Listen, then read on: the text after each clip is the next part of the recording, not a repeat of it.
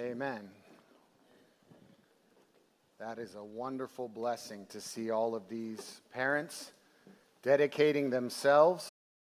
This episode is brought to you by Visit Williamsburg. In Williamsburg, Virginia, there's never too much of a good thing. Whether you're a foodie, a golfer, a history buff, a shopaholic, an outdoor enthusiast, or a thrill seeker, you'll find what you came for here and more. So ask yourself, what is it you want? Discover Williamsburg and plan your trip at visitwilliamsburg.com.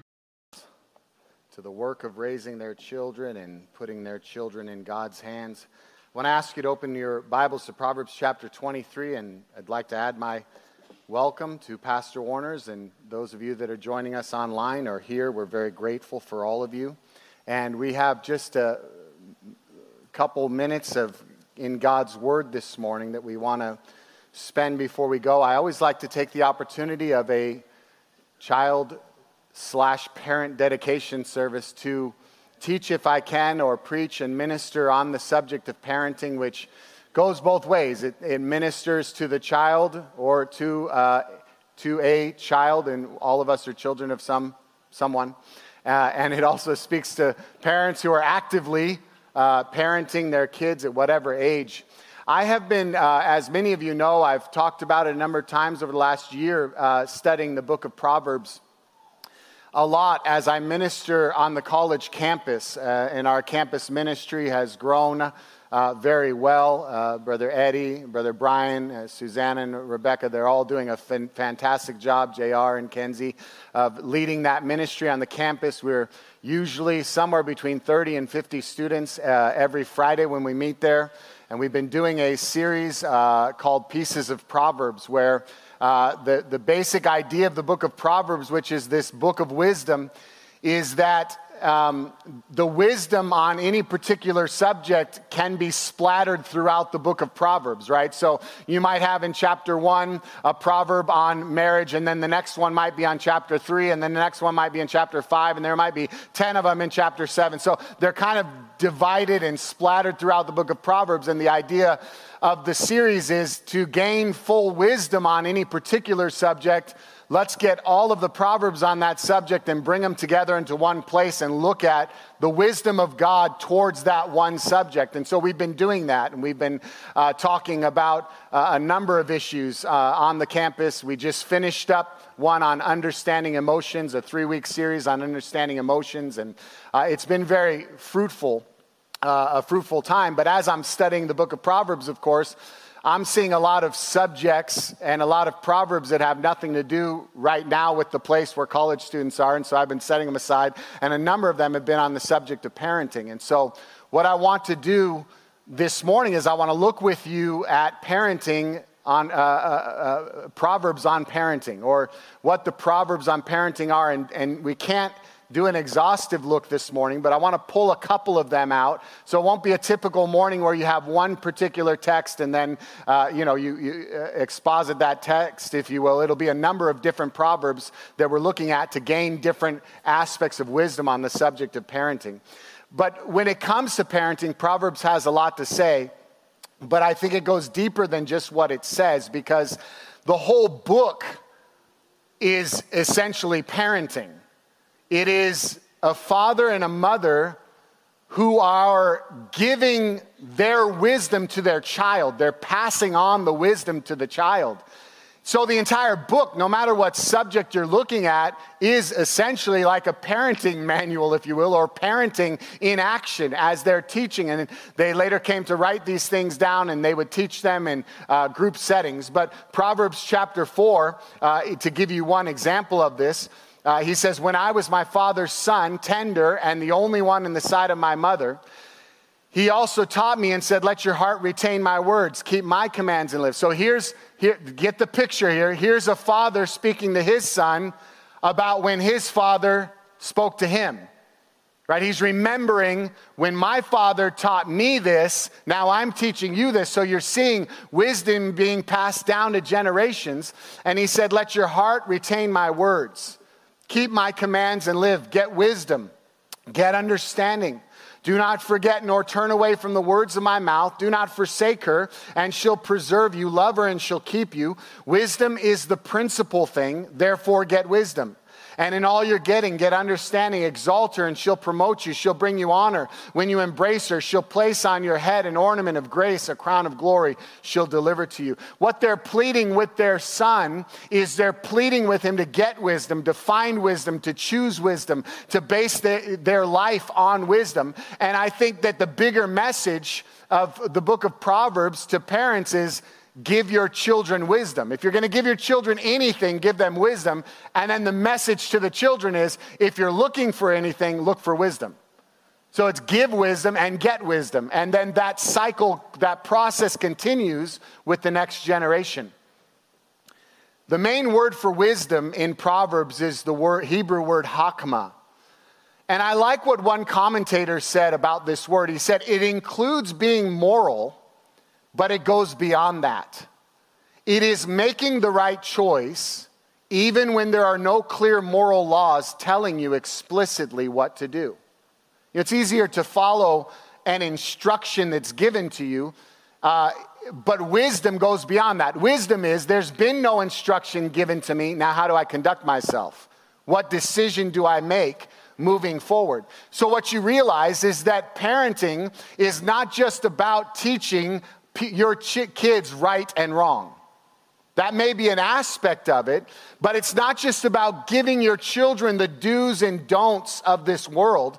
It's about teaching them and equipping them how to navigate life, how to make decisions when the decisions aren't so clear, when there's no necessarily right or wrong. This is not a gray area in my life, but how do I make the right decision? Wisdom is what helps me navigate and come to the right conclusion in those times. See, we're not just trying to raise good children, we're trying to raise God fearing adults. That's what we're trying to do. If you're just trying to raise good children, you might be able to be successful at that for a period of time, but eventually they turn into adults. And I've seen great children turn into horrible adults.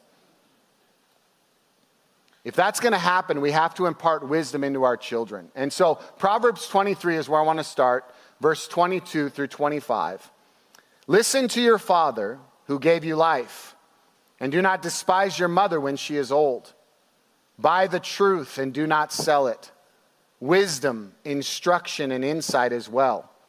The father of a righteous child has great joy. A man who fathers a wise son rejoices in him. May your father and mother rejoice. May she who gave you birth be joyful. I want to look at, first of all, the sober reality of parenting. When we are entrusted with children, it is something very sacred, and unfortunately, they don't come with individual manuals. uh, it's, it be, it's not just sacred, but it's sobering. Uh, I think the first time uh, they're placed in your arms as a parent, you feel this weight of the world on you. You know, it's not this little seven ounce baby that you feel. You feel a much heavier weight on your mind and on your heart. Uh, and while the baby may be light, the baby's not that light. you feel the weight of that child in your hands. You realize to a certain degree that their life is now in your hands. That if, if I don't feed him and clean them, uh, then they're going to die dirty. like that's, that's, that's the way, that's the facts. Like it depends on me to keep this child alive. And there's this burden of responsibility that any sober parent feels. And the natural response is to go into protection mode. I remember thinking to myself and wondering, does this baby come with bubble wrap? You know, is, is, can you just put it in some sort of bubble where uh, I, I, don't, you know, accidentally drop it or something and, and mess this thing up? It's so tiny and so precious. And, and, and, and so we want to kind of protect them and we want to do whatever we can to protect them. And, uh, you know, whether it's locking them in a room until they're 85 or, you know, whatever whatever comes to our imagination. And then to an extent, our ego gets involved, if we're honest, right? Like we're looking down at this kid and we're saying, This kid is a reflection of me. You better do good, son. Don't make me look bad, you know? So there's all this weight that you feel and all these different things that go through your mind. And so, what this produces is it produces two different extremes of parenting. You have some parenting uh, ideas that we just need to let them go and let them find their own way. That a lot of modern parents think that this, they should just mainly be supportive of their child, uh, but ultimately, I'm just here to help them find their own way. They're on a journey of self discovery, and I'm just here to support them as they discover themselves. I'm just going to let go uh, and let them kind of find their path. Uh, but it is foolish to think that a child can work out the moral wisdom of the ages all by themselves. What makes a person capable of coming to up with a standard of right and wrong is not that their parents taught them exactly right, but that their parents taught them. That's what helps you when you get older is not that everything your parents taught you was right, but that your parents did teach you that they gave you some guidelines, they gave you some sort of direction.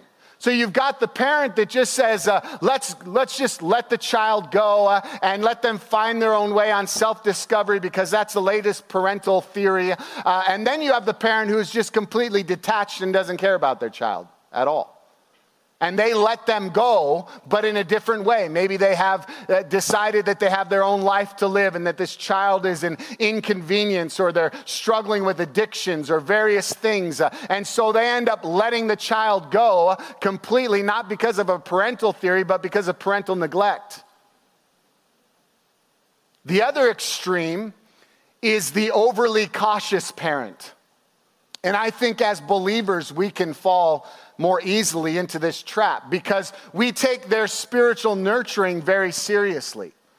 And we become anxious about our children becoming infected with the worldly philosophy we try to keep them in the most sterile environment as possible. And while this is very important uh, in the early years, uh, our uh, we have an obligation to protect them uh, and to uh, um, uh, a duty to protect them. But wisdom says that you can't keep them in bubble wrap forever. Wisdom says that at some point they will need to go out into the world as full grown adults. We only get a couple decades to shape them into fully functional adults. See, at some point, if the child has any hope of surviving independently outside the home, they're going to need to be educated and instructed as to what is out there. In other words, temptation is not only conquered through avoidance, but it's also conquered by preemptive education of how to identify the lure and the consequences of temptation. When you read Proverbs 7, and every father should read Proverbs 7, and when your son is at the right age, you should sit down with your son and read Proverbs 7. It is wisdom on how to avoid temptation. The father is telling his son, there are some real traps set out there for you and he starts talking about the adulterous woman. Uh, son, you're going to have to deal with lust. Uh, you're going to have to deal with uh, uh, uh, uh seduction. You're going to have to deal with, and he starts to talk about them. He's talking about how men get lured into temptation. he's teaching his son about traps that are deliberately set for his future. he's teaching his son that the cost of things is way too high to pay. He says it will cost you your life, son, if you go in, the, in this direction. Uh, and he is teaching his son, uh, Son, it all begins in the heart, so don't even let your heart turn towards her. Proverbs 7 is brilliant. It's masterful. And what it is, is it's a father who has gone through this, uh, who knows a little something, who has struggled with temptation, uh, and says, Son, I'm not going to make you learn the hard way. I'm going to show you what's out there. I'm going to tell you what's out there, and I'm going to help you to avoid uh, the traps that are laying out there for you. The two battlefields that every Christian parent faces, which are, I think, both equally important. The first one is the one we're talking about, which is the encroaching world, the one we just mentioned. That there is a devil and there is evil that we must fight to keep away. But that devil and, and evil will do everything it can to enter into your home as, and uh, the life of your young children. And you have to be uh, dedicated to resisting that when the kids don't know how to, when the kids don't even know that it's evil or what that evil really is. A parent's job is to protect the children uh, from the enemies that they don't even know exist. Right? That's part of our job is that there are encroaching evils uh, trying to come into the home, trying to come into our lives. And what we're doing is we're standing in resistance to those. We're not just letting anything come into our house. We're not just letting our kids kids uh, sit there uh, just watching whatever they want to watch and doing whatever they want to do. Those things are trying to enter into their child's mind uh, and hearts. And we're saying, no, no, no, no. Our job is to protect you from such things. Uh, there's an encroaching world, and I've got to stand in resistance because you don't even know you're supposed to resist it yet. You don't even understand the consequences of this. To you, it's curiosity. But to me, I understand the consequences of that curiosity. But there's another, another battlefront that every parent must fight on. And it's not a threat from the outside, but rather a threat from the inside. And that is the child's heart. Proverbs 22, verse 15, gives us some incredible, incredibly important insight. It says that folly is bound up in the heart of a child, and the, but the rod of discipline will drive it far away. See, if you're not careful, You'll have the misconception that the only problem with my child or threat to my child lies out there somewhere and is trying to get in my home. Every child, though, is born with a sinful nature. they have an enemy within their heart, too. And you got to deal with that one as well. So it's not just protecting them from the outside world. Uh, the Bible says all have sinned. Have you ever just watched your child do something and thought to yourself, I swear I didn't teach them that. like, I did not teach you how to lie. Like we did not sit down uh, and I'm to tell you, okay, here's how you lie. I didn't, you didn't watch me lie. I didn't teach you how to lie. Your mama's not a liar either. So I don't know where you got that from. You don't have to teach it. It's already in the heart. Right? They're, they are born with a sinful nature and they just come, black. it comes out every once in a while. You're like, what's, what happened to my little mijo? Who corrupted my little mijo? No, no, no. They were corrupted when they were first laid into your ha- arms. They came to you broken and corrupted by sin. See, children are not innocent until the world corrupts them. They are born sinful, and the devil and the world seek to exploit that sinful nature that they already have. Think about these scriptures Psalms 51 5. Behold, I was brought forth in iniquity, and in sin did my mother conceive me. Psalms 58 3. The wicked are estranged from the womb. From the womb, they are estranged. They go astray from birth, speaking lies. Romans 5:12 Therefore just as sin came into the world through one man and death through sin and so death spread to all men because all sinned. See, these truths warn us that at the time of our birth, we already have a sin nature. It's in our DNA, it is inherited from Adam, the father of all mankind. You see, many assume that children are naturally innocent, but that society teaches us to hate. That's the modern theory, if you will. But this verse says that folly is natural to all of us. It is bound up in the heart of every child, that children are naturally self centered. They don't understand how people feel. They don't understand how their behavior will affect others. They have to be taught. Have you ever watched your child? Okay, full disclosure, this is probably one of my children, but maybe not. Have you ever watched your child bite another child's arm? And then the other child is screaming and crying, and your child is looking at the child trying to figure out why they're screaming and crying? Like they're just there's just this blank stare. They have no concept of what just happened. They're like, wait a minute, your arm looked as tasty as that toy I always chew on, so I decided to chew on it. Why are you crying? Like, it doesn't even make sense to them. They don't know how their behavior affects somebody else, right? They learn that right? They bite the arm, the kid's crying, and they're looking at him like, And then you get mad. And so then they get mad because you get mad. They're like, oh, I'm supposed to be upset about this. Okay. You're like, why are you doing that? it looked good. what do you mean, why am I doing that? It looked tasty. right? They, they don't know how their behavior affects other people until they're taught how their behavior affects. You have to sit there and go, you can't bite people. You, just can't do it. And then they go and do it again in a week from now because they forgot you got to teach them again. And then they get kicked out of nursery. And it's just, it's a whole thing. I, I do have the distinct honor of being the only child in this church kicked out of nursery without having to bite somebody to do it. Miss Mona was so tired of me. She just said, No, no, no, you're out.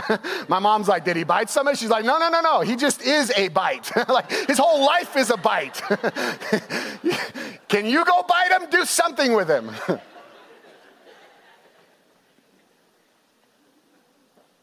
It's very dangerous if parents don't know the potential for folly and evil that every child's heart contains. And that's the paradox, right? It's our children are made in the image of God, but born with the sinful nature of Adam. It's such a paradox. It's, they're so precious and beautiful and evil at the same time.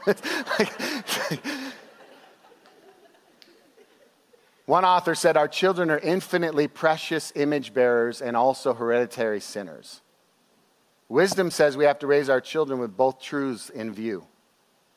That I understand that this child is made in the image of God, but I also understand that they've inherited some sin, a sinful nature, that I have to deal with both of them. I have to protect them from that which is out and that which is inside their own heart. Let's talk about the passing of wisdom. How do we most effectively pass wisdom to our kids so that they embrace it as their own? I believe there's three keys factors that Proverbs gives us from two separate verses. The first one is going to be Proverbs 4, and the second one is going to be from Proverbs 20. I've asked them to put them all up on the screen because I know we're going to be jumping through them. But the first one, Proverbs 4, 3 through 4. For I too was a son to my father, still tender and cherished by my mother.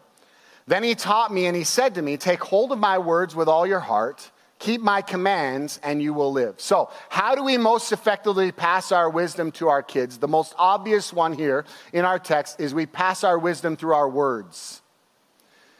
We have to open our mouth and instruct.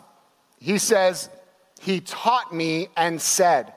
Wisdom that can be passed is constructed of words that must be spoken. And I will tell you, when you are speaking words of wisdom, tone matters. Tone matters. You, you just can't be yelling your wisdom all the time with a cantankerous tone. you, it might be wisdom, but it's also going right over their heads.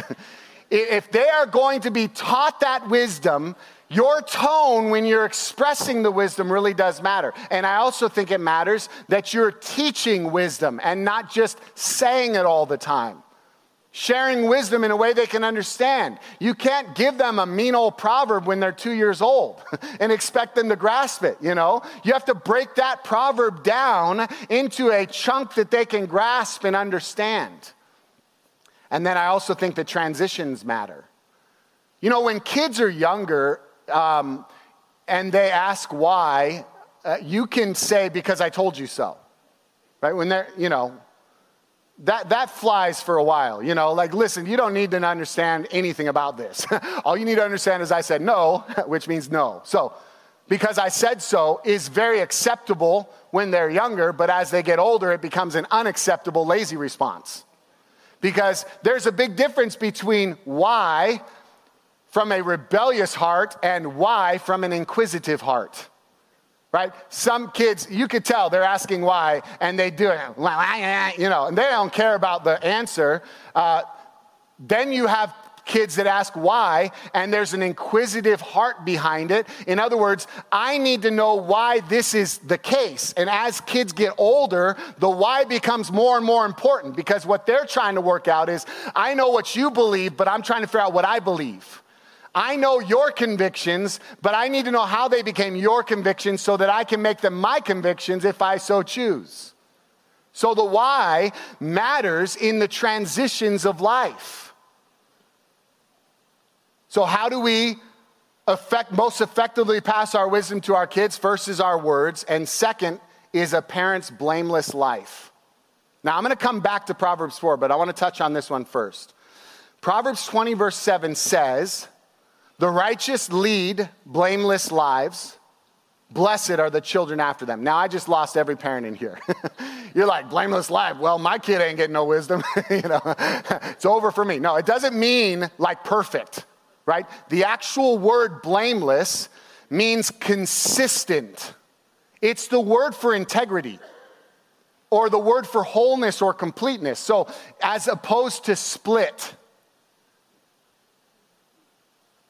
the righteous lead complete, whole inte- lives of integrity. Blessed are their children after them. In other words, the righteous leading a blameless life brings blessing to their children. Children are very sensitive to perceived hypocrisy. Have you ever noticed that? Like if you say something and then do something else, how quickly they call you out on it? They are very sensitive to perceived hypocrisy. If you're saying something and doing something else, they pick up on it real quick. And when hypocrisy is involved, it will undermine all efforts to pass on your wisdom. So he says, we're talking about the complete or the blameless life, which means that I am not two different people. I don't have a church face and then a home face and then a work face.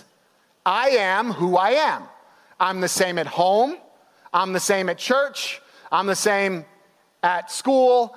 That's what it means. That's what leading a blameless life is. That means that there's consistency to your character, consistency to who you are. You, you cannot be a hypocrite and expect your children to receive the wisdom that you're trying to give them right? You can't tell them to stop cussing while using a cuss word to tell them so, right? Like, you, you, can't, you, can't, just can't do that, right? Like, you, you can't just, you can't speak out of split personalities and two different sides of your mouth at the same time.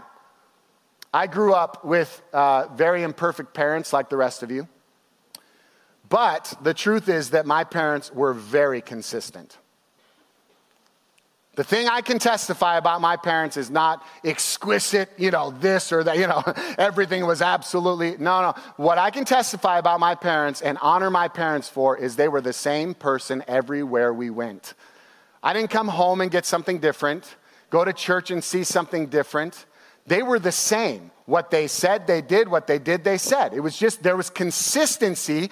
And so the Bible says that your children, when there's a consistency in your life, in your character, when there's integrity in you, then your children become blessed.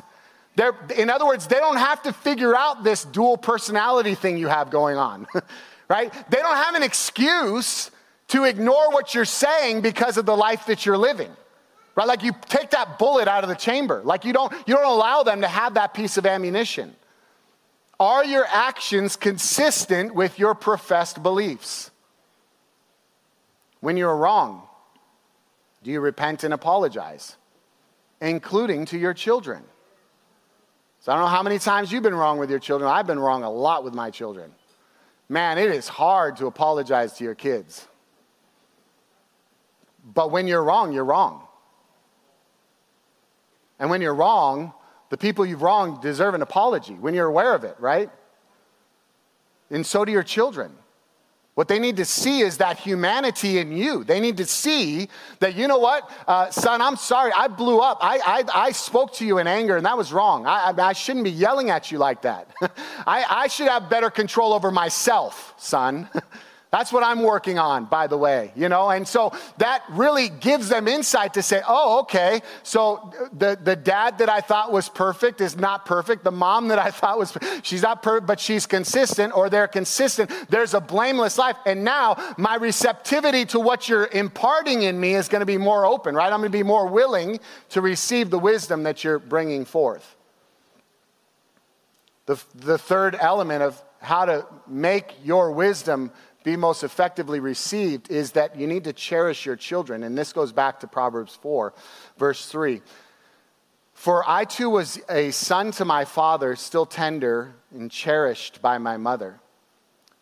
The Hebrew word for cherished is, is actually very powerful. I, I looked it up because you have an idea of the word, but did they get it right when they nailed it from Hebrew to English? Is that the full description? And sometimes it's good to have many words that kind of help you define what that Hebrew word meant. And this word uh, is very powerful because it means the only one. So it literally says, I was the only one in the sight of my mother.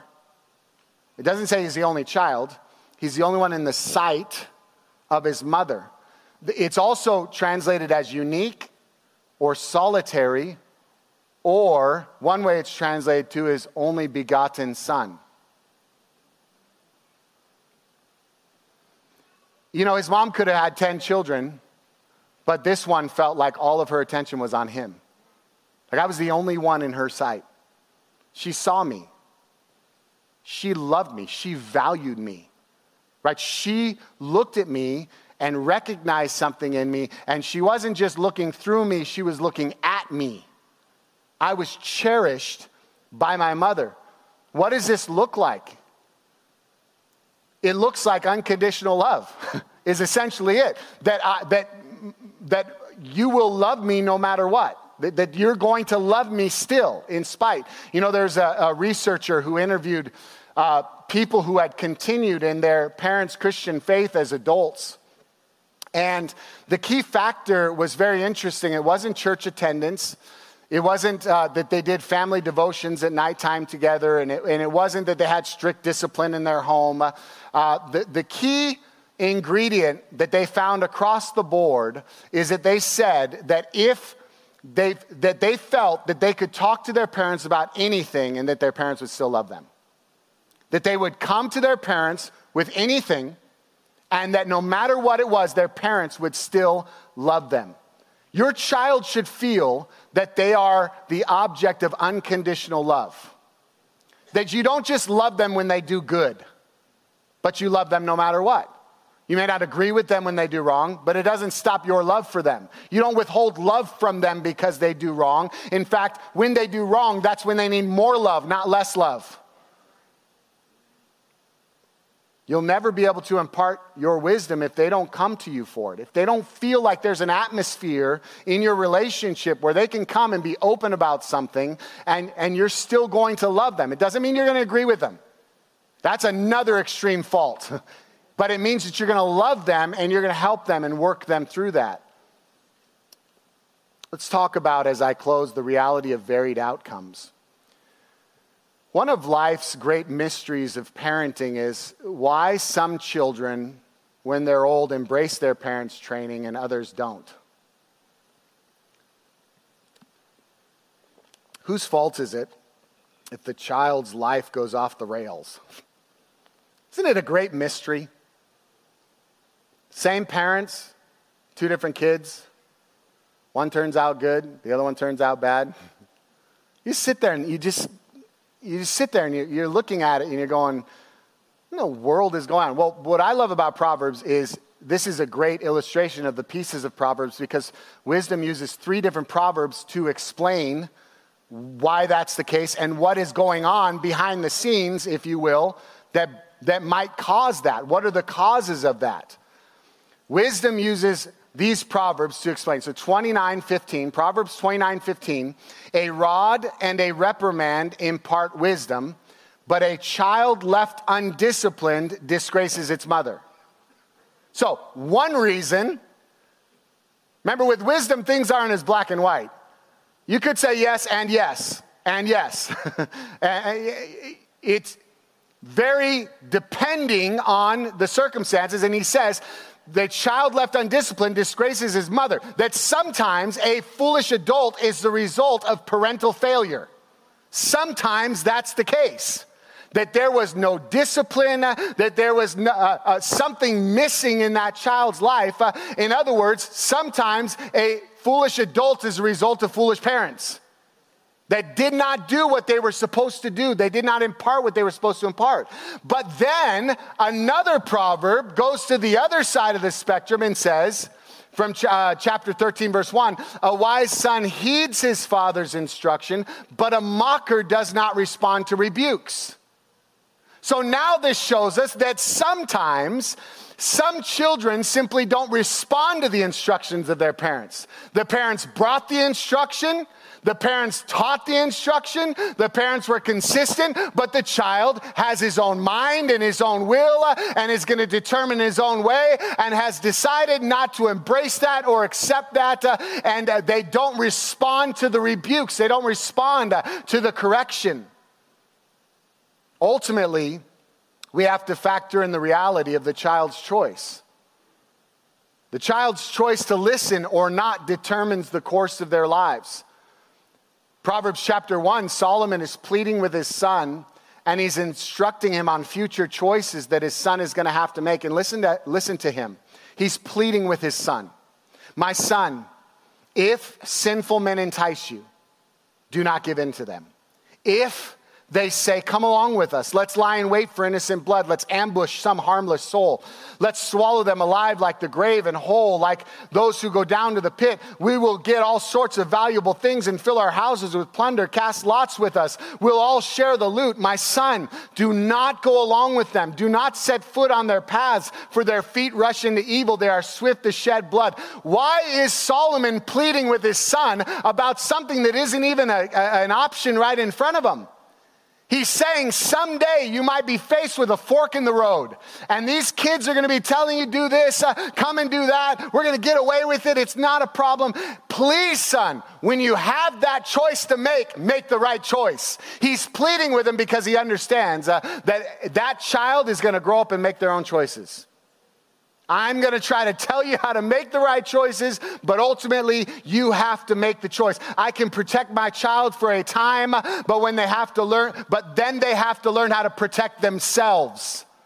And it's the wisdom we've imparted, it's the consistency we've imparted that is at least going to give them a chance to protect themselves. It's going to give them a, a sword to fight with, it's going to give them armor to protect them.